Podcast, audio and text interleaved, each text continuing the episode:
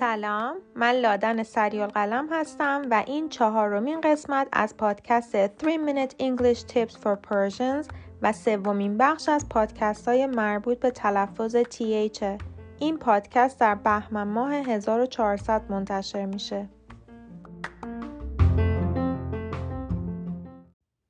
در دو قسمت قبلی، یعنی در قسمت‌های دوم و سوم، در مورد تلفظ تی اچ صحبت کردم و گفتم که فوت کوزه‌گری تلفظ تی اچ برای نان نیتیو ها گذاشتن زبان پشت دندان‌های بالاست. همینطور گفتم در آن وایس تی اچ تارهای صوتی لرزش ندارن و در وایس تی اچ تارهای صوتی لرزش دارن.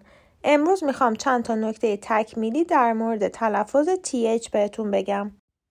اولین نکته اینه که اگر بعد از تی اچ حرف آر بیاد، اون تی اچ حتما آن وایس تلفظ میشه. مثلا three, throw, through. اون فوت کوزه‌گری که در مورد قرار دادن زبان پشت دندانها بهتون گفتم اینجا خیلی به کارتون میاد. چون اگر بخواین زبانتون رو از بین دندونا ببرین پشت دهان که حرف آر رو تلفظ بکنین کار خیلی سختیه. اما بردن زبان از پشت دندانها به قسمت عقبی دهان کار آسون تریه.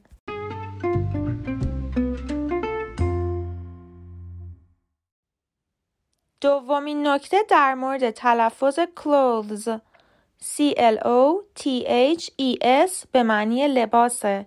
این لغت دو جور تلفظ میشه. یکی این که تی اچ رو تلفظ کنیم و بگیم clothes که تی اچ در اینجا وایسته، ولی خب تلفظ تی اچ قبل از اس کار سختیه. clothes. راه دوم اینه که تی اچ رو کلاً تلفظ نکنیم، یعنی بگیم close.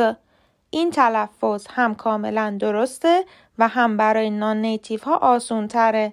در این حالت close دقیقا مثل C L O S E به معنی بستن تلفظ میشه. close. اگر E S در clothes رو برداریم میشه cloth به معنی پارچه که در این حالت تی اچ آن وایس تلفظ میشه. cloth.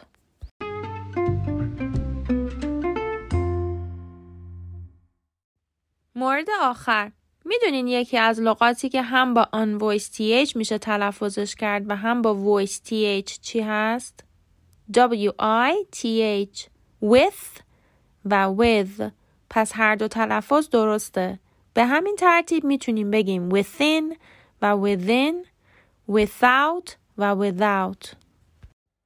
حالا اینجا یه سوال پیش میاد. اونم اینه که چطور بفهمیم که یک لغت جدیدی که باهاش مواجه میشیم voice تی اچ یا آن voice تی اچ. اطلاعات تکمیلی در این مورد رو میتونین در پیج اینستاگرام من و در هایلایت تلفظ تی اچ ببینین. اطلاعات پیج اینستاگرام هم در قسمت اطلاعات همین قسمت از پادکست میتونین پیدا کنید.